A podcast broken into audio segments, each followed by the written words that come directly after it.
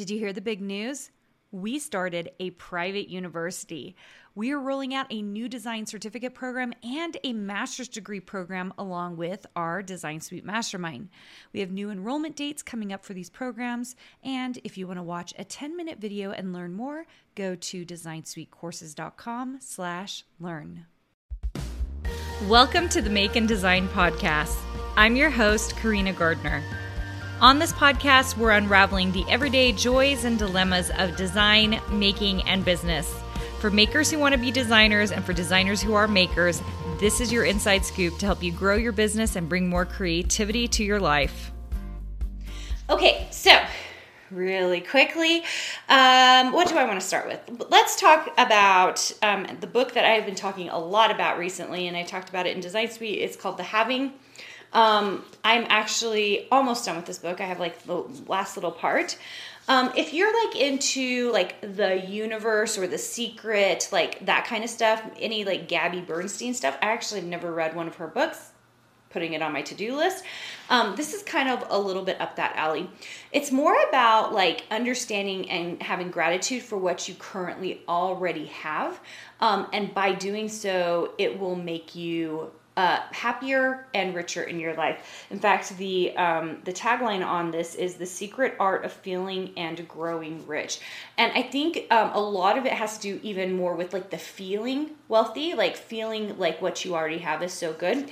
Um, I think this is more of a reminder book. I don't think she says anything in it that you're going to be like whoa that i've never heard that before right it's more about like are you willing to put into practice some of the things that she says in this book which i you know uh, you know, I keep hearing everyone talk about like all the books they read and very few like put them into practice. I think this is one of those books like it's so nice to read and then to actually put into practice. She has this like section where she um, talks about how she would write in a little journal like I have and then write what she has and then I feel and then write what she feels.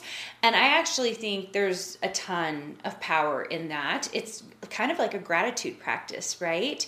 Um, but being really, really specific about what those practices are. She used an example of saying, you know, I, I have the ability or the money to go out to dinner, and I had the most delicious you know, steak and asparagus. And so being very specific about it, which is something I do in my gratitude practice. I might not say that, but like I um I got to hang out with my daughter and the two of us read books in her bed together. You know, like very specific. And I think there's a lot to be said about getting specific about the things that we're grateful for. I think when we're like overall, like we kind of just talk about them kind of in passing, like I'm grateful for my family. I, it's not because we're not grateful for our family, but like the gratitude really comes in the actual activities that we have in our daily lives. It makes it really, you know, feel um, uh, what's the word I'm looking for? It, it feels important. It feels worth doing, right? So I really, I really liked it. I, I really recommend it. Um, one of my friends recommended it to me from one of my masterminds, and I really enjoyed it. Okay, this is a book we read actually in one of my other masterminds, and it's called Predictable Success. Um, it's called. It's from Les McNohan. Noan. I don't know how to say his last name. It's it says getting your organization on the growth track and keeping it there. Um, the book itself, I thought, was pretty good. It was actually a really fast read. If, if you don't have an organization, even if you don't have it, I highly recommend you go take. There's a free quiz.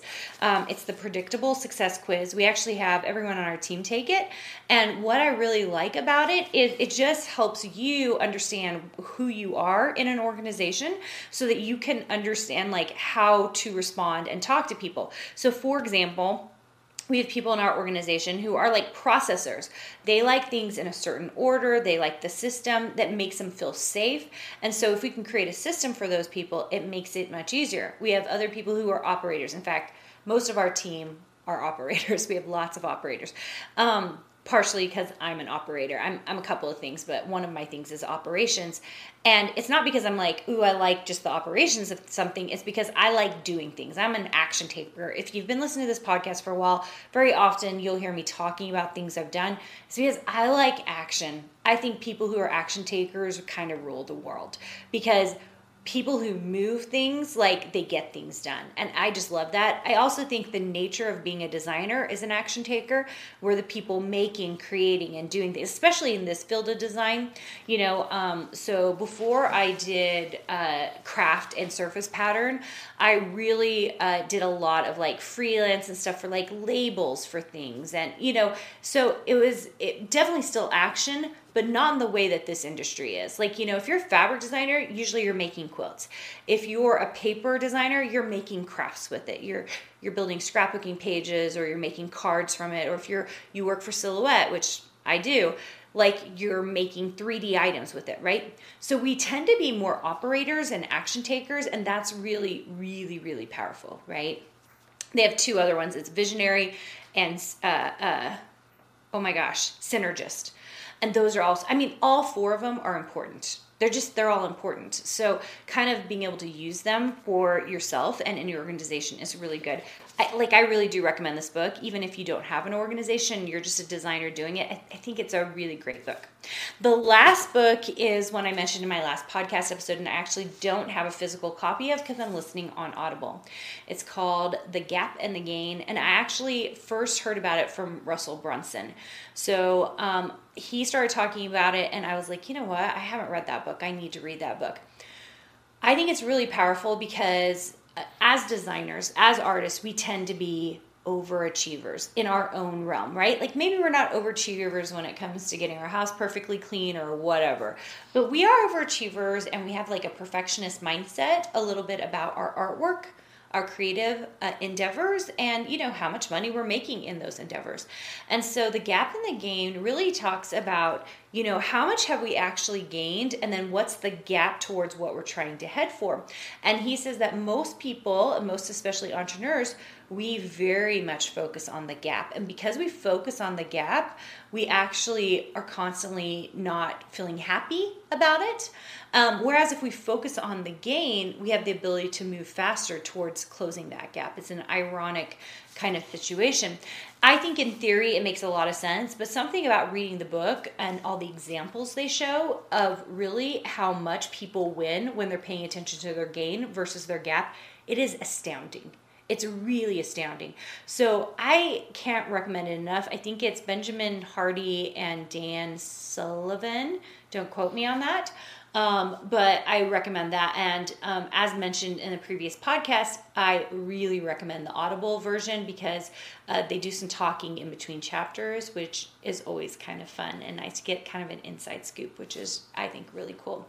Anyway, it's been a little while since I did a book review. These are three I think that I, I haven't really talked about a lot. Um, I've talked about it in Design Suite that I'm really liking right now. I do think it's interesting a couple of years ago, if you ask the books I was reading, a lot of them were um, like really action taking type books.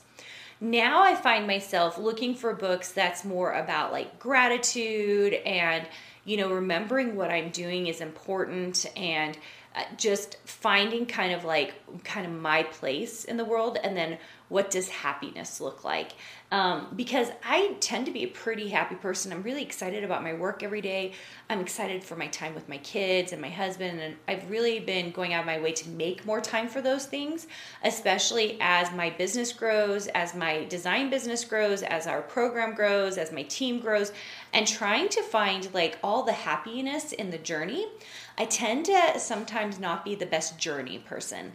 I tend to be a very, very good end of journey person.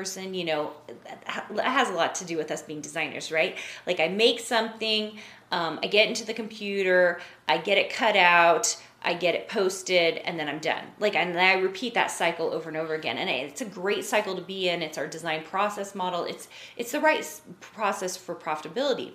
But in terms of happiness, when it comes to enjoying the process, you know, one of the things they don't talk about in the design process model, especially if you've read the book, which by the way, you guys can get on Amazon, it's just called Design, Profit, and Prosper, is that if I spend the time enjoying the process, enjoying the process of coming up with the idea, enjoying the process of designing the idea, enjoying the process of production, enjoying the process of selling that thing. You know, if I've made like a card and I go through that whole process and then I'm really excited about the end result, it makes the end result that much more sweet, sweeter, right?